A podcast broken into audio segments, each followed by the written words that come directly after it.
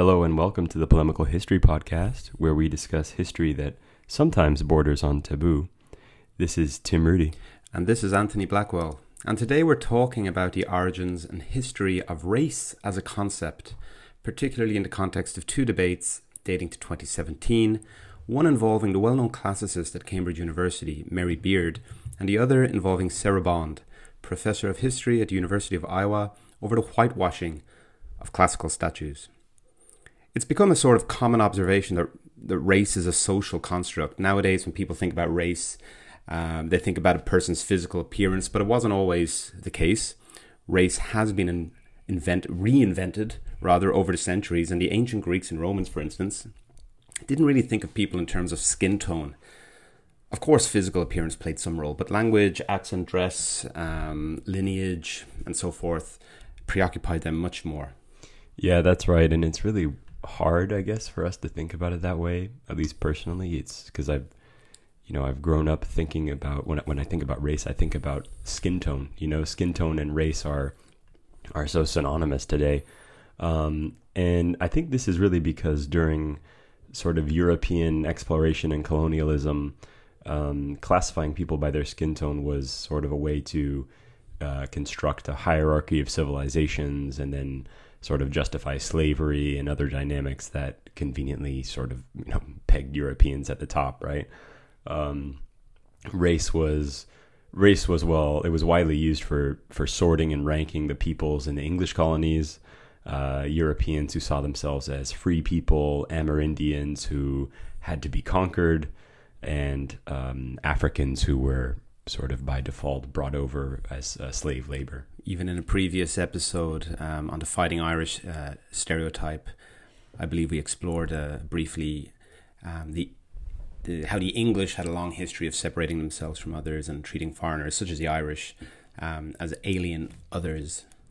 Yeah, that's right. That's right. And so um, all of these sort of ideas came to a head, one could say, perhaps under this guy uh, Johann Friedrich uh, Blumenbach, um, and he what he did was he divided humankind into sort of five varieties, uh, and he noted that um, the clear lines of distinction could not be drawn between them, uh, as they tended to be they tended to sort of blend insensibly into one another. Um, so this is something that is still supported by archaeologists. Uh, when I say sub-Saharan African, for example, you probably think, uh, you know, sort of like uh, dark skin and uh, maybe really curly hair and so forth. Um, but these features are not universal, and uh, no one feature is unique to one group, as we'll discuss later. So his five categories, this Johann Friedrich Blumenbach, his five categories included um, American, Malay, Ethiopian, Mongolian, and Caucasian. Um, and I always thought that was weird. I was once I understood where the Caucasus Mountains were, I was like, why are white people called Caucasian? Do we all come from the Caucasus? Uh, so it, it, turns out he chose this term Caucasian to represent uh, the Europeans because a skull there was a skull uh, from the uh, the Caucasus Mountains um, in uh, in Russia, and in his opinion, in Blumenbach's opinion, it was um, sort of the most beautiful skull uh, he had ever found. Anyway, uh, these terms are still commonly used by many scientists in the early 20th century uh, because they're just so well known.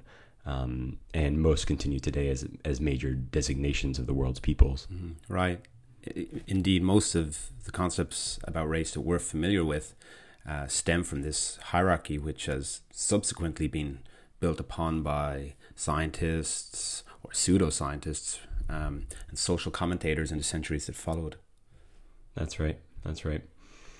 Um, but this this is not to say that uh, people back then didn't use uh, sort of stereotypes. So in, indeed, it has been scientifically shown that everyone on Earth uses stereotypes um, on a daily basis. Uh, if you are if you think you're beyond stereotypes, you, are wrong. You know, you use stereotypes all the time. Uh, like for example, when you choose not to run a red light, you're stereotyping the situation as as dangerous. Really, um, that's just one example of a stereotype. Of course, we're we're talking about different kinds, mostly specifically to race today, but that's just one example.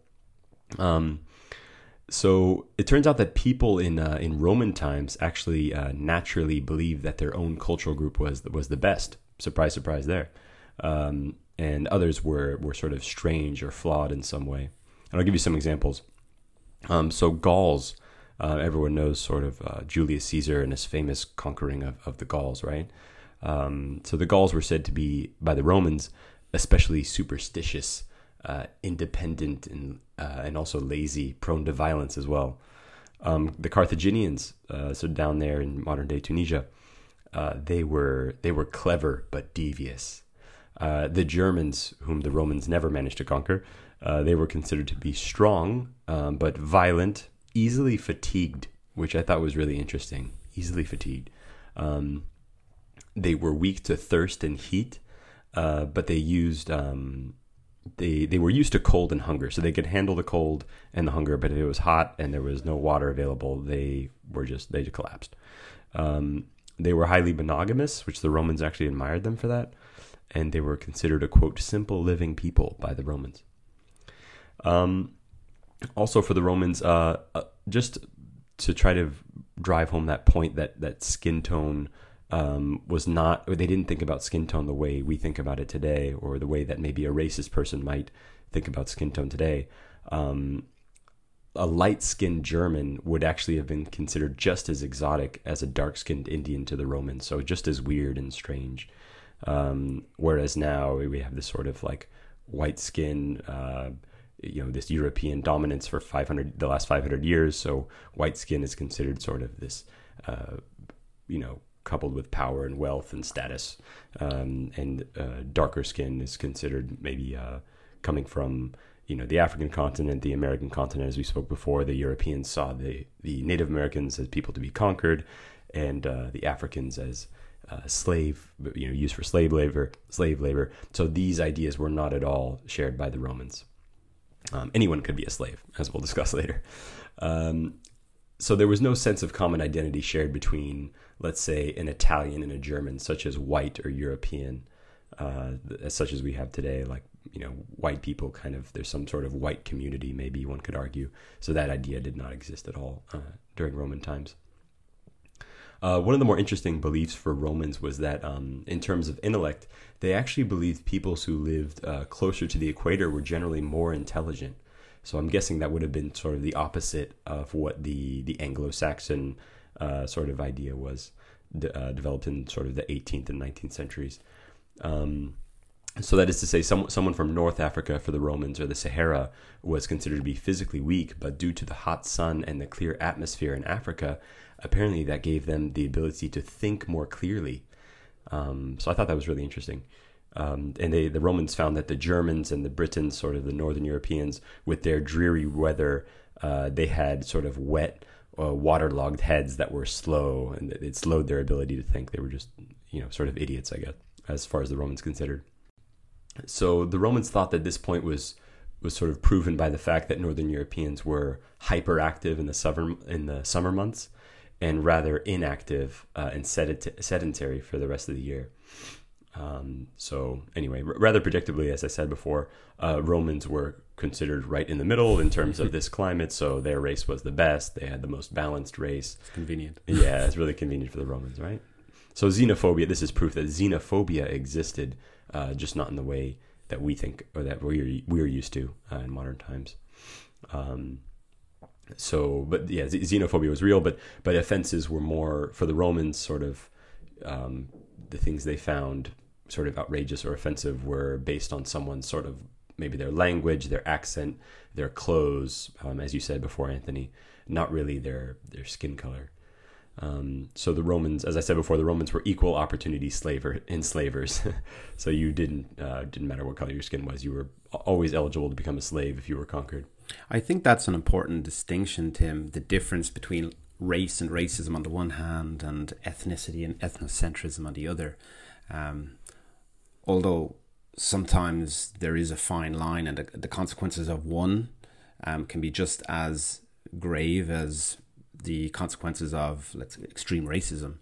Um, the two significant differences are that, like you said, Tim, ethnicity relates to, let's say, culturally contingent features or traits um, that we mentioned already: common language, common sense of history, values, beliefs, etc.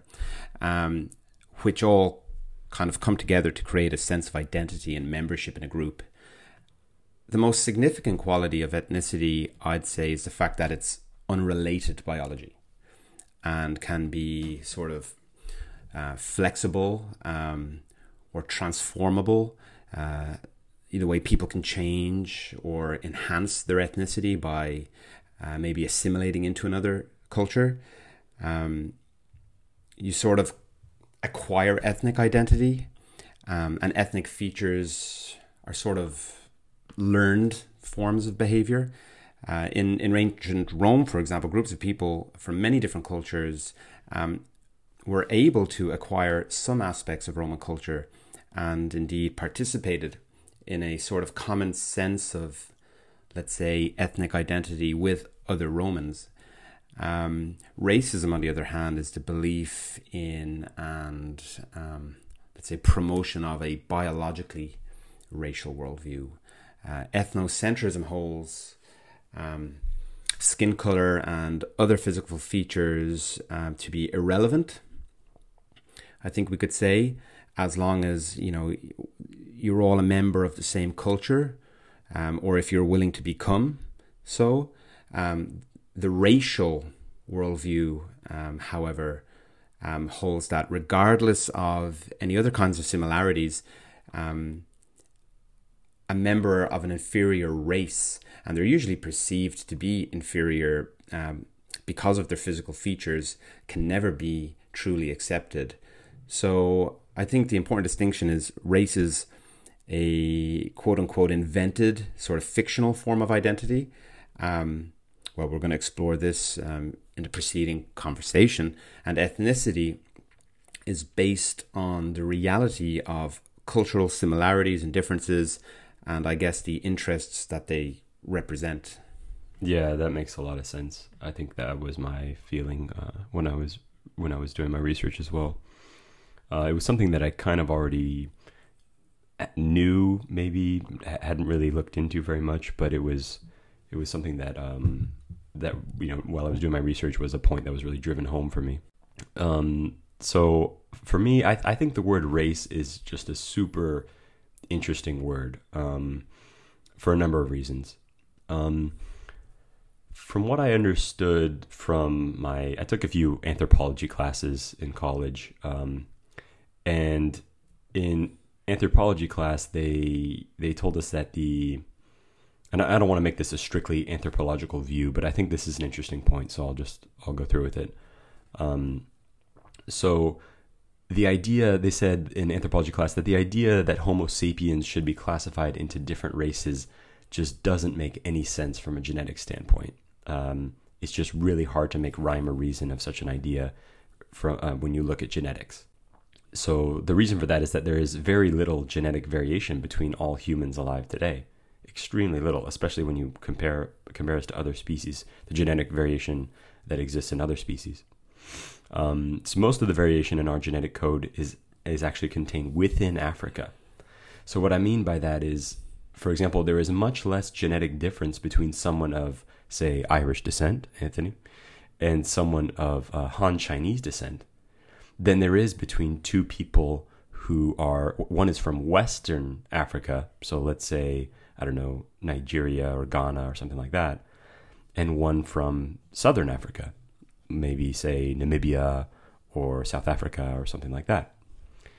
So I find that really striking that there is more genetic difference between the two Africans because if you look at someone from Nigeria and someone from Namibia, I think most people would say yeah, those two people are black. Whereas if you look at a traditional Irish person and a traditional Chinese person, most people would consider those two people to be of a different race. So I always found that to be really fascinating, um, a, really fascinating revelation about genetics. Um, and one fact among many others that for me sort of, I guess obliterates might be too strong a word, but severely uh, hinders any scientific basis for our common conceptions about race. Mm.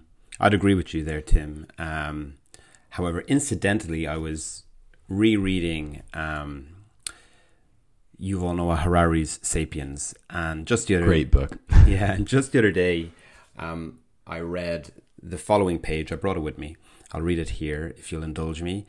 So, writing about the debate over the interbreeding theory and replacement theory to account for the disappearance of other humans in the past and the supremacy of Homo sapiens, um, he has this to say.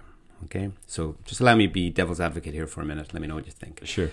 So, um, Harari writes um, a lot hinges on this debate. If the replacement theory is correct, all living humans have roughly the same genetic baggage, and racial distinctions among them are negligible. But if the interbreeding theory is right, that Homo sapiens interbred with um, Neanderthals, for example, there might well be genetic differences between Africans, Europeans, and Asians that go back hundreds of thousands of years. This, he writes, is political dynamite, which could provide material for explosive racial theories. In recent decades, the replacement theory has been the common wisdom in the field. It had firmer archaeological backing and was more politically correct. Scientists had no desire to open up the Pandora's box of racism by claiming significant genetic diversity among modern human populations. But that ended in 2010 when the results of a four year effort to map the Neanderthal genome was published. The results stunned the scientific community.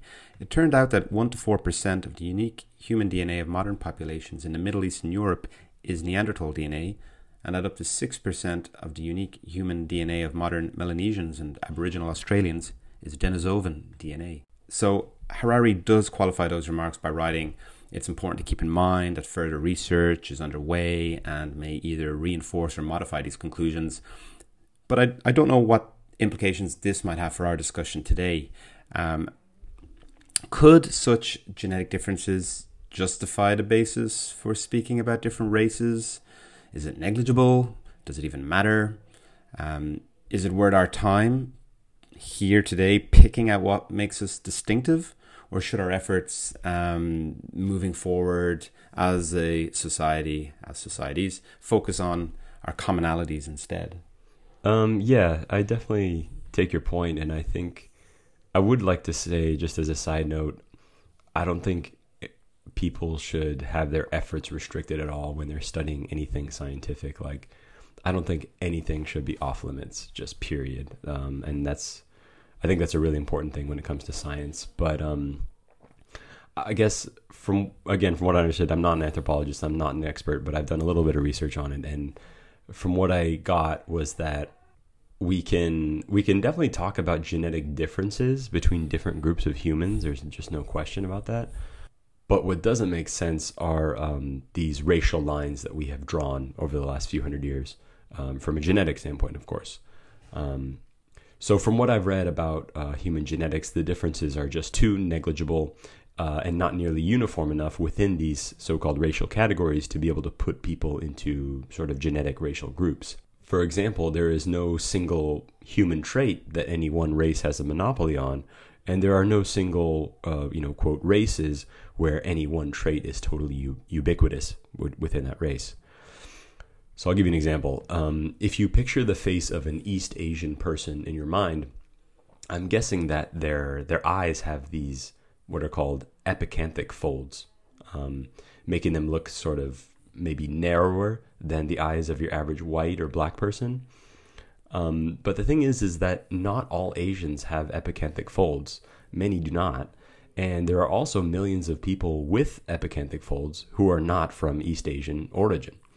Um, but that being said, I really want to, I really wanted to talk about in this podcast um, of the idea of race as a community and I think it's really important. And I think it's um, it's certainly more polemical, more controversial. Um, also, I think there could be striking differences in opinion on this between North Americans and Europeans.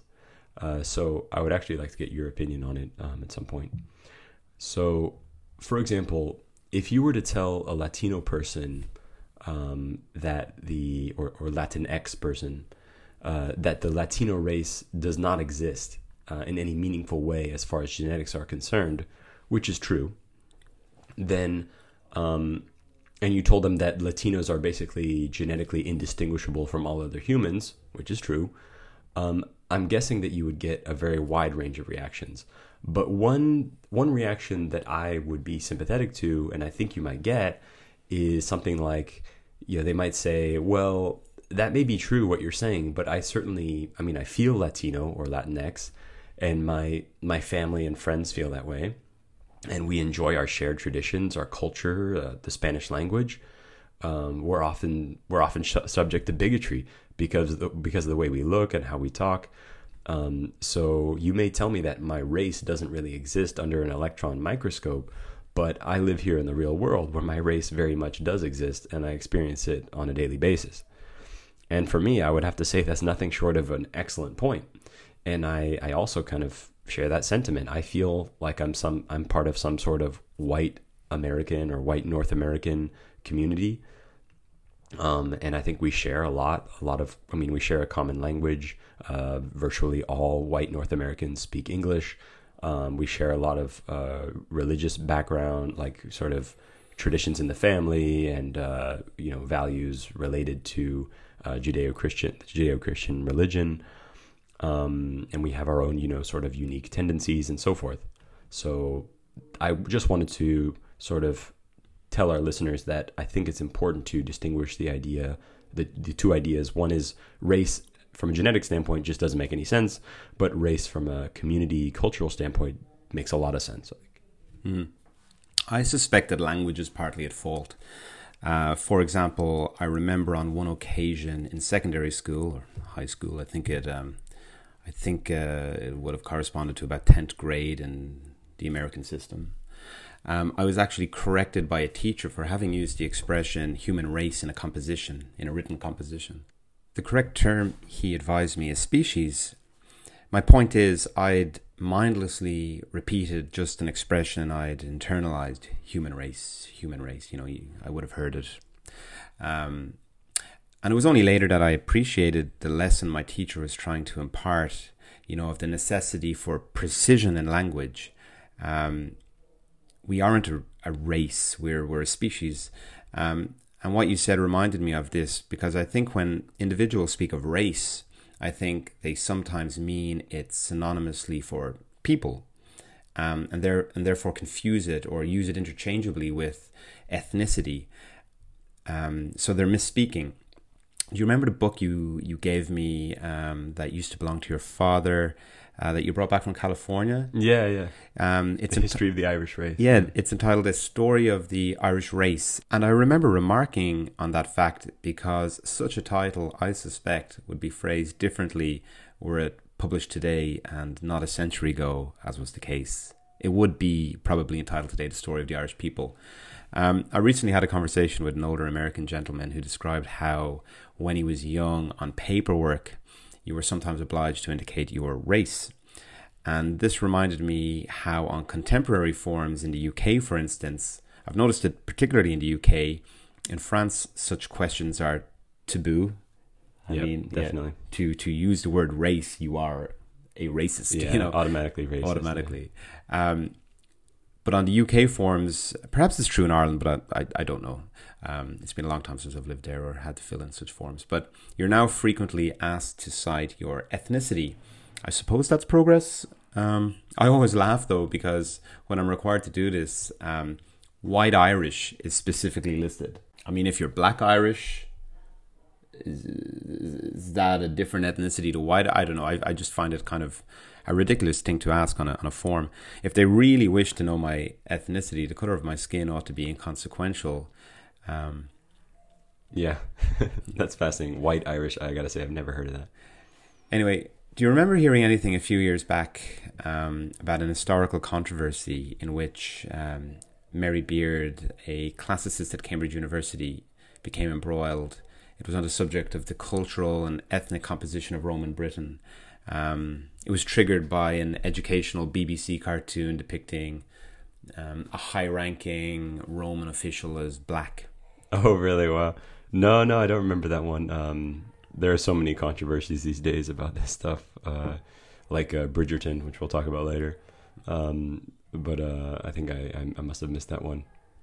Uh, well, some commentators, um, such as the notorious Paul Joseph Watson. He's a, a far right YouTuber and editor, or at least a former editor of InfoWars, you know, a far right conspiracy site um, that was favored by uh, former President Trump.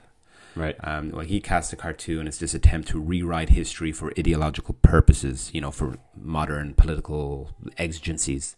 Howard Williams, a professor of archaeology at the University of Chester, writes, however, that given our modern obsession with skin tone and the fact that migration and quote unquote race remain cornerstones of our political discourse, it's not surprising that how we represent the people of, okay, in, the, in this case, Britain's past, comes to the fore in terms of ethnicity. Um, however, in the fields of, let's say, archaeology and history, this is a much debated term. Yeah, yeah, for sure. And and I have to say, it kind of reminds me of um, how you see portraits of Jesus in Catholic churches around the world, and he's almost like this blonde-haired, blue-eyed Jesus Christ. Um, of course, the irony being that Jesus grew up in a part of the world where nearly everyone had sort of like Mediterranean features, right? Sort of dark hair, dark eyes. Um, not everyone, but I suppose it's possible. Jesus was blonde hair and blue eyes, but um, I know several comedians have uh, commented on that, and actually Muhammad Ali as well commented um, that that uh, he sort of made tropes about that uh, blonde-haired, blue-eyed Jesus. Yeah, I've often thought about that. Actually, it's um, you know, it's claimed that the, that familiar image of Jesus comes from the Byzantine era, and that um, Byzantine representations of Jesus were symbolic. They weren't supposed to be historically accurate um, because they were all sort of based on this image of an enthroned emperor. And the halo, for example, was originally a feature of, of the sun god, uh, but was attributed to Jesus to sort of emphasize his divine credentials. And over time, this visualization, which was like a form of propaganda really, became the standard model. And in 2001, I remember a, um, a forensic anthropologist uh, by the name of Richard Neave. He created a model of a Galilean man for a BBC documentary called Son of God. Um, it was kind of based on an actual skull found in, in that region. He wasn't claiming that it was Jesus's face, but it was meant to prompt people to consider Jesus as being a man of a particular time and place. Okay, I think I've heard something about that Son of God documentary. Yeah, it's it's actually the I think the area of expertise of a, uh, professor at King's College London, um, Joan Taylor, and she's written extensively about it. In fact, she she has a she has a well, she wrote the proverbial book on it. Okay, very cool. Well, um, yeah, that's that's all really interesting. But uh, yeah, sorry for the sidetrack there. Let's get back to the the Roman cartoon, though. As you were saying, I'd like to hear more about how that played out. Okay, right. So um, Mary Beard um, came under fire for this assertion that there was at least some ethnic diversity under under Roman rule in Britain. And she was supported by the likes of David uh, who's a professor of public history at the University of Manchester. I, I believe he has a new book out at the moment, who, in an interview The Guardian, stated the historical record tells us that there were black Africans and North Africans in Roman Britain, and the archaeological record scientifically proves both contentions.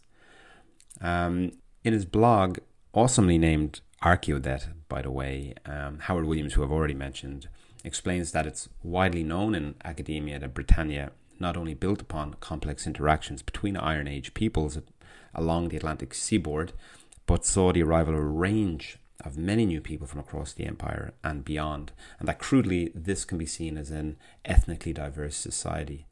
In fact, I recall reading back in 2016 about these two skeletons with um, Asian ancestry that were unearthed at a Roman burial site in London, uh, which obviously challenges the dominance of the traditional view that Roman Britain was a homogenous society.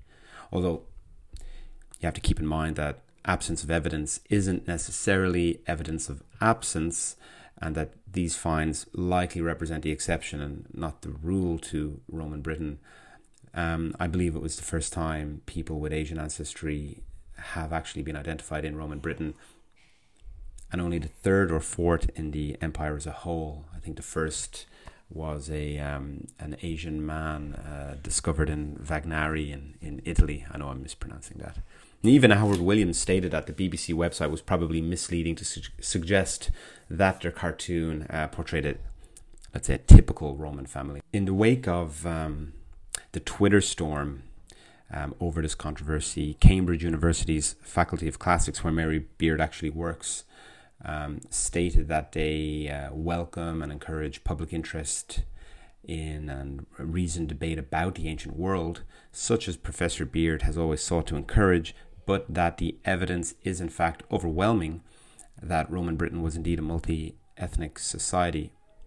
I guess the whole debate really says more about our preconceptions about the past um, and sort of underscores the implications of um, being historically ignorant.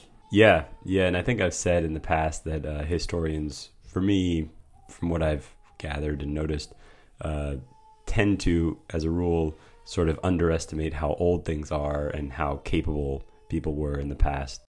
So, um, a couple of things there I had in mind while you were speaking. Um, first of all, yes, our preconceptions about the past are very strong indeed.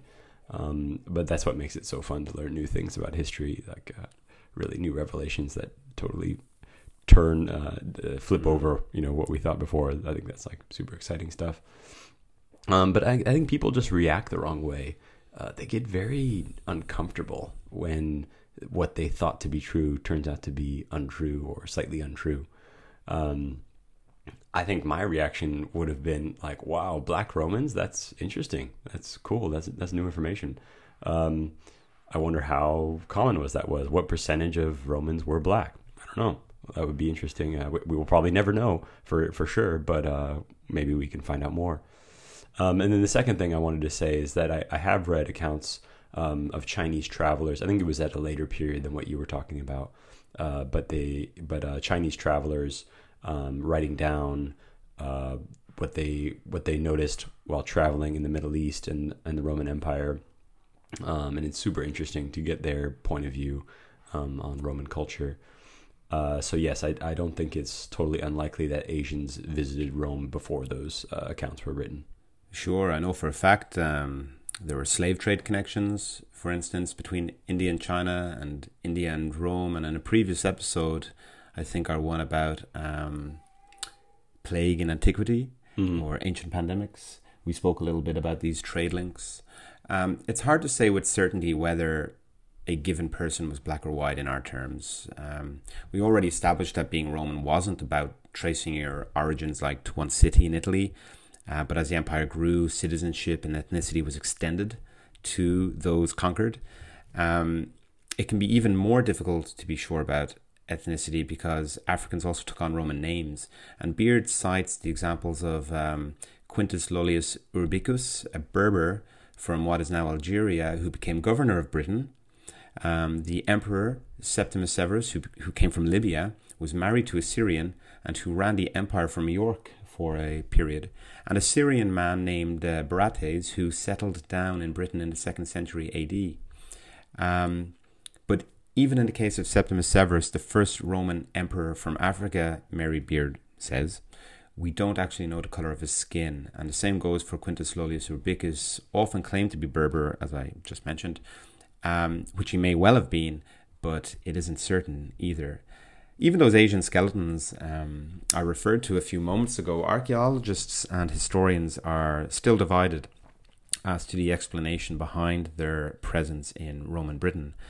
Um, as you know, and as you said, Tim, the expansion of that empire across most of Western Europe and the Mediterranean led to a lot of assimilation and movement of many ethnically um, and geographically diverse communities, whether that was for trade or because of their occupation or their social status. For example, some may have been soldiers, others may have been slaves. Yeah, yeah, definitely. It's well documented that humans are uh, naturally drawn to migration, especially when times are tough. Uh, look at us, for example. We call ourselves expats, uh, but isn't that just another sort of fancy word for immigrant? Um, anyway, also, as you say, forced migration uh, is another human tendency for sure. Um, yeah, so this controversy um, surrounding Mary Beard actually reminds me of another debate that occurred around the same time um, which has since become implicated in today's so called statue wars. Um, have you heard about Sarah Bond, who's written extensively on the quote unquote whitewashing of classical statues? No, no. Statues? Really? No, I've never heard of that. Um, well, Sarah Bond um, is the assistant professor in the classics department at the University of Iowa, and she asks, Why do we think of classical statuary in terms of gleaming white marble when they were actually painted? Um, it reminds me of, I don't know if this is true for you, Tim. When I try to imagine a person or an event from, let's say, the 19th century, I have to overcome this limitation of imagining that person or event in black and white because I've become so habituated to seeing black and white depictions of that period, you know, photographs. Um, have you ever seen the movies Pleasantville or The Giver? Yeah, I've seen Pleasantville. I really enjoyed Pleasantville. Um, and then we we read The Giver uh, back in uh, middle school, I believe, maybe high school. I'm not sure.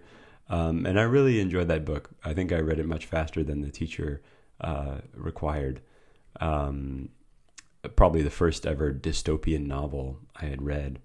Um, but yeah, I, I, share the same uh, sort of sentiment as you when when I imagine uh, an old train from the 1890s uh, on its way to Vienna or something in the winter with uh, aristocrats aboard, uh, sipping tea and playing cards. I definitely imagine this all happened in uh, black and white. Yeah, I'm fascinated by this idea that you don't see a color unless you've got a word for that color. Uh, for example, I don't know if you this, but the Himba tribe in Namib- in excuse me in Namibia um, has no word for blue. And the psychologist Jules Davidoff, who studied the Himba, uh, concluded that without a word for a color, it's actually more difficult to differentiate that color from others. And perhaps the same is true for race. We we didn't see race, quote unquote, okay, until we invented the concept of race. Um, mm-hmm. But there's actually a storied history of painted statuary. Um, art historian and director of the Met in New York, Max Hollein, has noted that the idea of a pure marble white antiquity has prevailed despite evidence to the contrary. Um, indeed, ancient sources, the likes of Vitruvius and Pliny, um, have noted the presence of color used by ancient sculptors. Um, and in fact, if you go to a museum, though they may appear white to the naked eye, in fact, many of these statues actually retain traces of paint, inlay, and gold leaf, which digital technologies are able to restore to their original polychromy. Um, the associate professor of art history at the University of Georgia and uh, polychromy expert, Mark Abbe, attests that burial, um, early modern restoration practices, and historic cleaning methods um, have all reduced the original colors on these kind of Roman marble sculptures. And Sarah Bond naturally asks if we know these statues were polychromatic, um, or you know, in color, colorful, yeah, yeah, colorful. Why do they remain lily white in our popular imagination? Yeah, yeah, it's interesting. I've seen. Um, I think you've seen the same one. Uh, it's a, a, recreation of um, the Acropolis at Athens in a, a modern video game. It's really well done. Uh, it was the Assassin's Creed video game. Um, and everything is really, really colorful at the Acropolis, which is strange because I've been to the Acropolis in real life today, and uh, there's no color to be found anywhere. Yes, and it, it, it, totally changes how you think about the past, and I love those moments. It's it's sort of like staring um, for so long at an image. Think of one of those perceptual illusions on a poster that you would have had in your dorm room, Tim, when suddenly you you, you perceive a completely different image. Um, and I love these kind of um, perceptual shifts in your sort of imagination when you think about the past. Um, Bond's main thesis is, and I'm, I'm, quoting here from her blog, uh, which is a sort of manifesto to fellow classicists um, that despite our knowledge of the prevalence of polychromy on ancient statuary, there is a predominantly neon white display of skin tone in respect to classical statues, and this assemblage of neon whiteness thus creates a false sense of homogeneity across the Mediterranean world.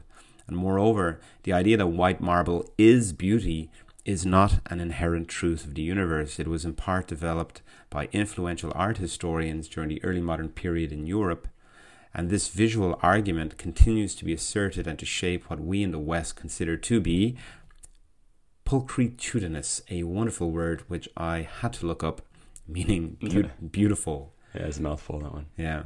Bond suggests so that um, how we color or fail to color the Roman or Greek worlds, classical antiquity, it's often a result of our own cultural values. Um, and that, I suppose, Eurocentric art history of previous centuries um, equated whiteness with beauty. And uh, she gives the example of a German art historian uh, who's also an archaeologist uh, and, and, a Eurocentrist, a guy called Johann Joachim Winckelmann, who published two seminal volumes on the history of ancient art that were hugely popular in Europe at the time um, and that perpetuated the idea that white marble um, classical sculpture was the epitome of beauty. And um, there is a, an interesting uh, professor, she's emerita Princeton um, historian uh, by the name of Nell Irvin Painter. And in her book, The History of White People, um, she argues that Winckelmann regularly denigrated non European nationalities and uh, as she puts it, color in sculpture came to mean barbarism, um, for they assumed that the lofty ancient Greeks were too sophisticated to color their art. Wow, her, her last name is Painter. Seriously, cool. um, yeah, no, that's all. Uh, I, I, I had never thought of this subject before you brought it up uh, in the research, and um, it's it's a strange one. I gotta say, I, I don't really know how I feel about it. Um, is is it weird that when I saw the Acropolis was all painted over uh, at, in the in the ancient times there in the video game, I actually found it to be quite a bit less beautiful. Um, perhaps this is something that you know. Perhaps there's something to be said about the um, modern screens as well, because like almost all screens today, like on your iPhone or on your computer, um, and for the last 15, 20 years or so, this has been true. They're able to display a minimum of 16 million different colors. It's something I teach in my classes. Um, and of course, we cannot discern, the human eye cannot discern very well between two colors that are very close on the 16 million color um, spectrum. But um, there, you know, there's just too many little shades of green and blue and red. Um, that even a you know a simple smart uh, like a, a, cheap smartphone is able to display today. But um, you know we do still experience these colors on a daily basis. So I'm wondering maybe does that constant exposure to this vast array of beautiful color has that desensitized us somewhat? I don't know, maybe not. Just a thought. Um, but there is there's certainly a um, what I can say from a, a computer science perspective um, from a design perspective uh, in terms of software that there is a, a, lot of value placed on minimalism so not necessarily the color white uh, making everything white but um, definitely trying to use as few colors as possible um, and uh, you know when you're designing a user interface like using white black and gray are, are universal or almost universal and then probably choosing one or two other colors and that's it um, having a having a super colorful website with like you know like rainbow themed mm. website is generally considered bad design, and it will scare it will like you know reduce the number of users you're going to mm. get. Yeah, it's interesting. I mean, to what extent then are are those ideas of kind of beauty universal or you know uh, specific to to uh, contemporary ideas of art and design? I think yeah. the fact that you intuitively judge the Acropolis to be less beautiful after seeing it in color. Um, I guess that's the point that Sarah Bond is making. Um, that we may have begun to associate whiteness or effacement with beauty, whereas color we view as kind of being kitsch yeah. or something. Mm-hmm. But that's not to say that ancient Greeks and Romans didn't see skin tone. Um, I mean, sources do mention it, and classical artists did try to obviously convey skin color in their sculpture and could indeed exaggerate racial features in their creations. And like you said earlier, Tim, Romans were guilty of stereotyping. Um, that being said, ancient persons didn't engage in the um, construct of biological racism. Um, they didn't really have a color prejudice. I think assumptions about race have to um, take into account factors other than those that are physical. Um, in 5th century Athens, um, racial theory during the Persian Wars produced the categories Greek and barbarian. I think we've spoken about that before, Mm-hmm. and sort of set them in opposition to one another. Um, and this process could actually be as intense at the time and destructive as sort of black and white in our own age. Um, I mentioned earlier how extreme ethnocentrism could be just as bad as extreme racism. I mean, just think of the numbers Caesar is estimated to have killed in Gaul. Um, I think, according to Plutarch, it's exaggerated to uh, what a million or the millions, but probably wouldn't have been quite as high, but still Yeah. huge. Um, ideas about race in antiquity, um, therefore, were completely distinct, but as closely bound, um, I'd say, to um, political and historical contexts, uh, such as those such as those that came later. Um, Right. According to uh, Howard Williams, who I've mentioned a couple of times already, um, hardly anyone in academic circles would consider the ancient or medieval wor- worlds, excuse me, as constituted by ethnic groups who define themselves or others primarily in terms of physical appearance, let alone skin tone. And he says that instead, ethnicity is uh, considered a complex and contextual negotiation of identity, uh, deploying varied media, including the things we mentioned at the beginning of the show language, costume, and material culture, alongside kinship and place of origin, among many other things. Yeah, and this is something I found in my research, research too. I think it's pretty much the definitive thing to be said on race in ancient times. Um, You know, the definitive point to drive home to uh, sort of juxtapose ancient points of view versus our own modern ones. Mm. Yeah, white simply um, wasn't a category of analysis or identity used by um, people in antiquity. I mean, for 3,000 years, um, you know, peoples intermittently came in contact um, with others, including um, African blacks in, in, in like commerce and war. And uh, they left a record of these encounters in art and in uh, written documents. I mean, frescoes, um, mosaics, uh, ceramics um, from both the Greek and Roman periods reveal a fascination with black Africans and particu- particularly Ethiopians. And uh, but these uh, these peoples who are most commonly known as Kushites, um, like I said, Ethiopians, Nubians. Um, they were redoubtable warriors and they commanded the respect of their adversaries who encountered them. And the overall view of people we would describe as black today was highly favorable. Um, and in science, philosophy, uh, and religion, color um, wasn't the basis of uh, theories concerning inferior peoples. In fact, according to the late historian and classicist Frank M. Snowden Jr. of Howard University, nothing comparable to the virulent um, color prejudice of modern times existed in the ancient world. Okay. Um, Sarah Bond argues that the onus is partly on the media and uh, fashioners of popular culture um, to correct this uh, sort of misrepresentation of antiquity. Uh, so, for example, and as an avid gamer, Tim, Mm-hmm. uh, you already mentioned um, Assassin's Creed. You you may actually have something to say about this. Um, Bond argues that depictions of ancient Rome in video games also perpetuate this perception of whiteness um, through the recreated statues and depictions of people. And uh, she cites digital humanist and uh, video game expert um, Hannah Scates Kettler, um, having noted that whiteness depicted in popular video games set in the ancient world, such as um, Ryse, Son of Rome. I don't know, are you familiar with this one? Uh, yeah, I beat that one. um, discourages many people of color from seeing themselves in those landscapes. And she claims that whiteness, um, or the whiteness of these games, isn't an altogether conscious decision, but that game developers have uh, seemingly inherited uh, false constructions of the past. Uh, yeah, I um, to uh, make a bad pun, I wouldn't paint with too broad a brush, but uh, I think she's generally right on this one, more or less. Um, in fact, I might even take it a step further. Um, so I have noticed in uh, historical video games, specifically uh, historical grand strategy video games, that not only um, do you see sort of not only are white people uh, too frequently seen where other skin tones might be expected.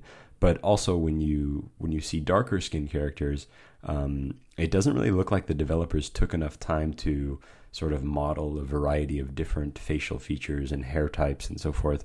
Um, it's not the case every time, but I've seen a few video games where um, you know you have a black or a tan skin character with darker hair who looks just exactly like the white character, um, but with like uh, like they just turn down the color on the eyes and the hair and the skin and so forth.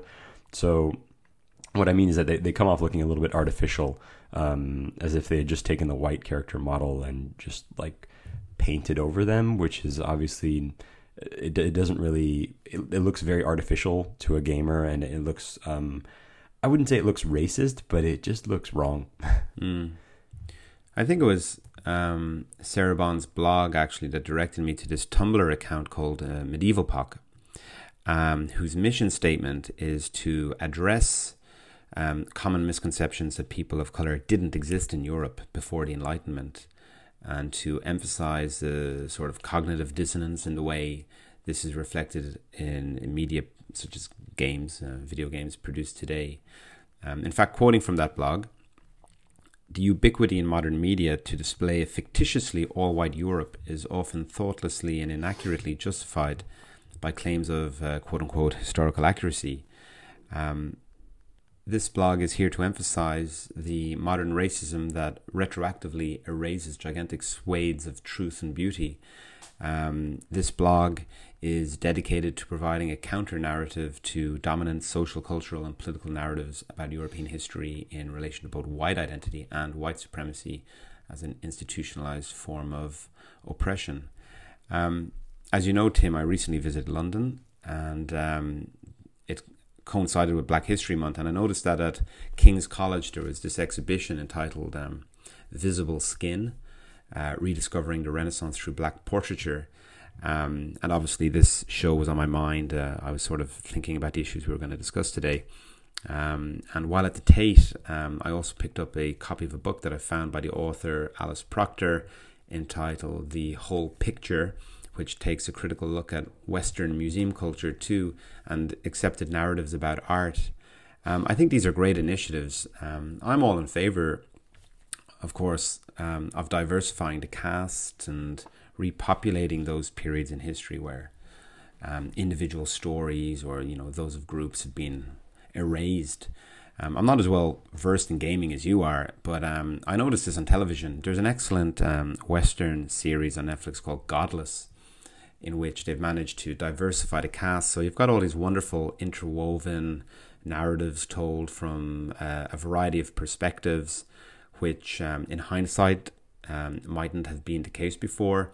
The same, I, I believe, is true of the new film The Harder They Fall, uh, starring Idris Elba, um, which is the rarely told story of black cowboys. I haven't seen it yet, so I can't really speak to the quality of the movie.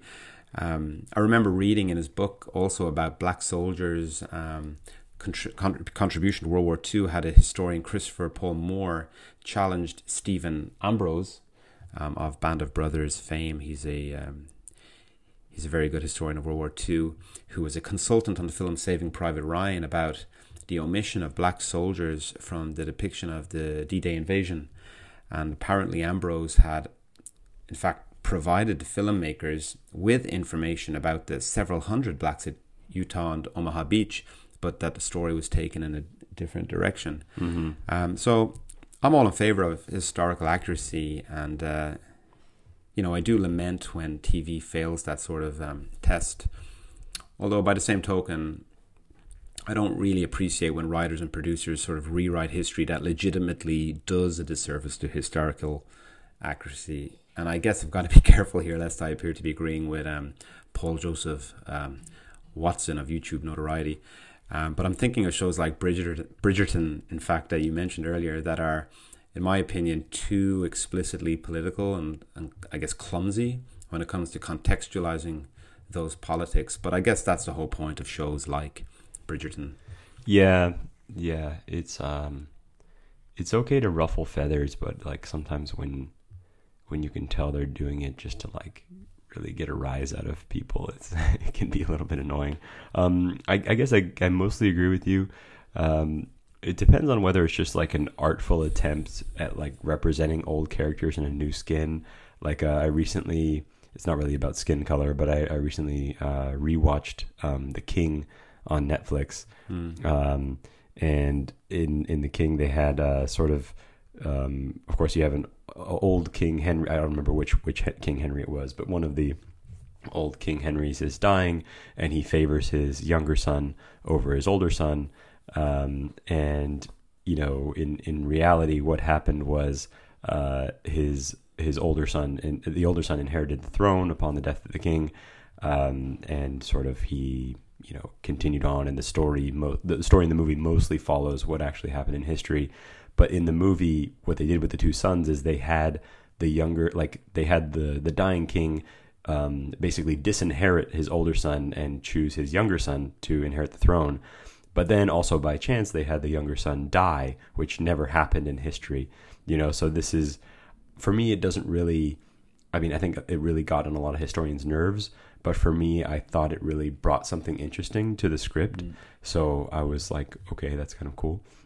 um, so I, I think little artful attempts to like rewrite history don't always bother me so much, but if writers are really trying to like cash in on Black Lives Matter, like they're not they're not really trying to serve the movement. They're just like kind of cashing in on on how popular the movement is right now. What's that term? Um, virtue signaling or virtue signaling? Yeah, or just just generally opportuni- general opportunism. You know, um, you know they're exa- they're making like an all black cast just for the shock value of it and, and cashing in on it. Um, I think that's.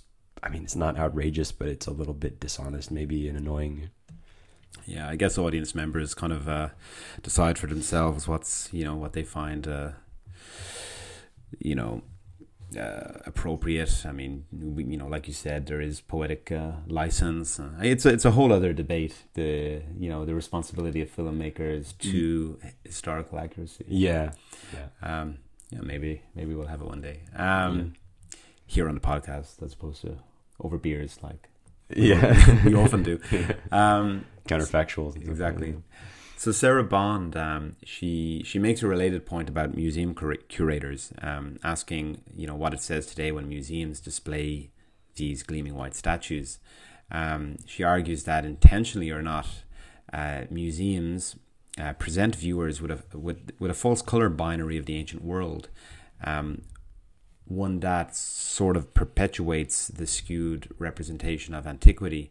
And she suggests that um, better museum signage, the presentation of side by side 3D reconstructions, and the use of light um, might uh, supplement and produce a, a contextual frame for better understanding these um, pieces. I came across um, another very interesting blog. In fact, I came across a number of great blogs um, while preparing for this conversation, Tim. And uh, all of the links can be found in the show notes. Um, but professor in classics and ancient history at the University of Exeter, Neville Morley, asks on his blog why some people start from the position that painted statues and multicolored Romans can't be right in the first place, and explains that today's professional classicists and ancient historians take pretty well for granted statements of fact such as those asserted by Mary Beard and Sarah Bond. According to him, it's due to the way um, traditional historical interpretations have been distorted by contemporary ideologies, as well as due perhaps to equivocation. You know, the tend- the tendency of historians and other academics maybe to qualify their responses um, as professional historians when interrogated um, by you know, lay people. Um, which invites then skepticism, mm-hmm. which in turn justifies a return to the apparent certainties of one's existing ideas about the past, um, which he says, which he writes, were probably taught as straightforward fact without any equivocation about um, probability and likelihood. Mm. Yeah, yeah, definitely. Um, so, so Anthony, I just wanted to wrap up this podcast uh, at this point. Um, we're almost an hour in. Uh, and but I wanted to have like a quick um, brainstorming session with you on race. Um, you know two white guys talking about race, of course. Mm. uh, but why not? We're, you know? we're, we're aware. yeah, we're, we're we're we're short on minorities in this uh, podcast group. Um, so uh, we've been through the ancient history of it. I mean, someone could argue rather superficially, but at least we've got an idea of the way uh, the Romans thought about race, or lack of thought about it, really. And we talked about how many of the modern ideas of race were developed sort of through like uh, colonization and so forth, uh, Western Europe, um, and how they don't really make sense from a scientific perspective. But um, I really wanted to address those who were maybe tuning into this podcast and looking for some insight as to why race is such a big deal today um, and how it came to be so from a, from a historical context. Um, so, after thinking about this question for a while, I think I've come up with a few points that might kind of make sense uh, to some people out there. Uh, and I'll try to speak as neutrally as possible, as opposed to saying something like uh, sort of American centric, like, uh, you know, I am American, but I, I know that the ideas on race in America are usually pretty different uh, compared to the ideas in Europe and Asia and so forth. So, um, the first thing I wanted to drive home is we sort of mentioned before is that the the only race out there is the human race, um, and that is Homo sapiens. I think that's pretty hard to argue the contrary. Um, you mentioned Yuval uh, Noah Harari um, is kind of delves into that a little bit, but I think that's generally accepted to be true. Uh, Neanderthals and uh, the, those other uh, hominids that you mentioned no longer exist, right? We, I mean, maybe they're hiding in the jungle out there somewhere, but anyway, we haven't that would found be them. that would be so cool. That would be news, right? Um, so every every human on Earth, from the, the depths of the Amazon jungle uh, to the Gobi Desert, um, you know, and you name it, everywhere everywhere in between, is a Homo sapien. Um, so that was just one point I wanted to drive home. The second thing is that there does seem to be some sort of broad categories that we can easily stick people into based on their skin color and other features. I mean, maybe they don't want to be stuck into those categories, but the fact is that people do it anyway. Um, but um, keeping in mind, as I mentioned before, these are only very rough general categories, and they are not nearly as definitive as, say, like a land borders drawn on a map, right? They're very gray area categories so something that maybe like a Blumenbach would have done. Um, I would use words like Latin American, uh, Northern European, uh, maybe Sub-Saharan African, Central Asian. I think these words do have some meaning today, um, and these categories wouldn't be wouldn't be foolproof. Um, and I didn't list all the categories. Just you know, you, the number of categories would probably vary based on where you're from and what your ideas are. Um, but I think you could, for example, teach, and I think this is important because computers are very objective. Uh, I think you could teach a computer um, an artificial intelligence program to uh, predict where someone's ancestors are from with very high accuracy. Uh, based on their facial features and skin tone, and this is maybe excluding mixed race people because that's that gets more complicated. But um, for me, this is this is the best attempt I can think of to give the word race any any sort of scientific meaning. Um, not that it needs one, but I think people generally give the word race some some weight. Um, and so the third point is is that race is regardless of what you think, it's a it's a real thing. It's very real because a lot of people feel their race every day. And I think this is really important, right? Whether you walk into a room and you instantly realize, like, for example, you're the only black person in there, or if you're a Pakistani laborer uh, in the United Emirates, or uh, an Austra- um, like maybe an Australian Aboriginal, or a Rohingya uh, Muslim in Myanmar, or a Uyghur in China. Um, you know, the list goes on and on. People feel their race like every day, or their or their ethnicity and their culture, right? But it's often, very often, uh, linked to their skin color. Um, so it's important that to note that um, you know if maybe not everyone experience experiences racism every day. Um, a lot of people maybe do, but I think uh, we all feel our skin color from time to time, um, and so in that way, race is relevant. Sure. Um, assuming that race isn't real in the objective sense as a social construct, it undoubtedly um, exerts a real force in the world. Yeah, yeah, exactly. Um, and so now bringing it back to a historical context, do, do you think it was fairly inevitable that it ended up this way? That that race and skin color became so closely interlinked. Um, you know, as we said before, it, it, wasn't the case in Roman times. It, you know, um, sort of people looked at language and dress and kinship and culture much more than they looked at people's skin colors. So, do you think it was inevitable with globalization that um, race and skin color would inevitably become so intertwined? Um, I don't think there's anything inevitable about it. Um, rather, that's that's what's happened. Um, you know, I recently read uh, Joinville and Villehardouin's Chronicles of the Crusades, these two famous old French chronicles of the um, the fourth, the sixth, and seventh Crusades in the 13th century. And one would expect to encounter racism in such texts, but I was actually struck by its absence. Um, there is, of course, evidence of stereotyping and ethnocentrism and xenophobia, but not of racism per se. Um, perhaps a day will come when we move beyond our obsession with skin tone. Um, perhaps when we've been reminded of our common humanity in the face of uh, future developments in biotech or something, when there are sort of cyborgs inhabiting the earth. Yeah. Um, at which point we'll no doubt find different criteria for excluding the other. Um, I'm thinking of a um, Channel 4 uh, TV series called Humans. It's really cool. Um, if you're familiar with it. Oh no! Oh yeah, I think you recommended that. I never, yeah. I never saw it. Um, also, I suspect that our species' skin tone will continue to evolve in response to globalization and climate change. Apparently, light skin in modern humans wasn't really prevalent till the Holocene um, period. Um, though, interestingly, genetic evidence hints that at least some Neanderthals may have had fair skin and hair. Oh well. Um, a related controversy I failed to mention actually was how in 2018 it was genetically demonstrated that Cheddar Man, who was indigenous to Britain in the Mesolithic period, so you're talking about 10,000 years ago, had dark skin and blue eyes. Mm. Um, that's cool. The genetic basis for um, the pale skin that was to become characteristic of Western European populations seems to have arrived, in fact, with populations expanding across Europe in the Neolithic and uh, again in the Bronze Age. Um, I should add the caveat, however, that reconstructions of skin color based on DNA always come with a warning, um, as you're dealing with probabilities uh, rather than definitive answers.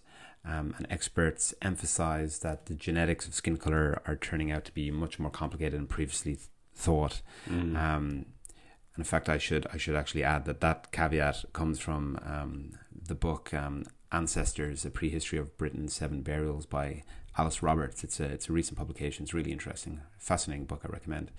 And uh, according to Alice Roberts, the response to Cheddar Man um, says more about identity politics today and indeed racism in a world where people are still too often judged on the basis of their skin colour. And as one individual from Britain's past, Cheddarman urges us to look at human diversity differently and to embrace it. There's nothing ever that can be construed as racial purity. There are different populations and they split and fuse through time. And there are and there have been many different ways of being human and none is any more valid than any other. And i think that's a wonderful kind of note to wrap up the show. Definitely definitely. And on that note thank you for listening to this episode of the polemical history podcast. Uh, tell us what polemical history you'd like to hear discussed next on instagram or twitter. Uh, our handle is at polemicalcast that's p-o-l-e-m-i-c-a-l cast. Alternatively, you can email us at polemicalcast at gmail.com. If you're listening to uh, if you're listening to us on Apple Podcasts, please give us five stars, not four, and leave a comment. Yeah, we need that uh, dopamine hit. we need to see those five stars. and you can find a, a transcript of this and future episodes at dot medium dot com.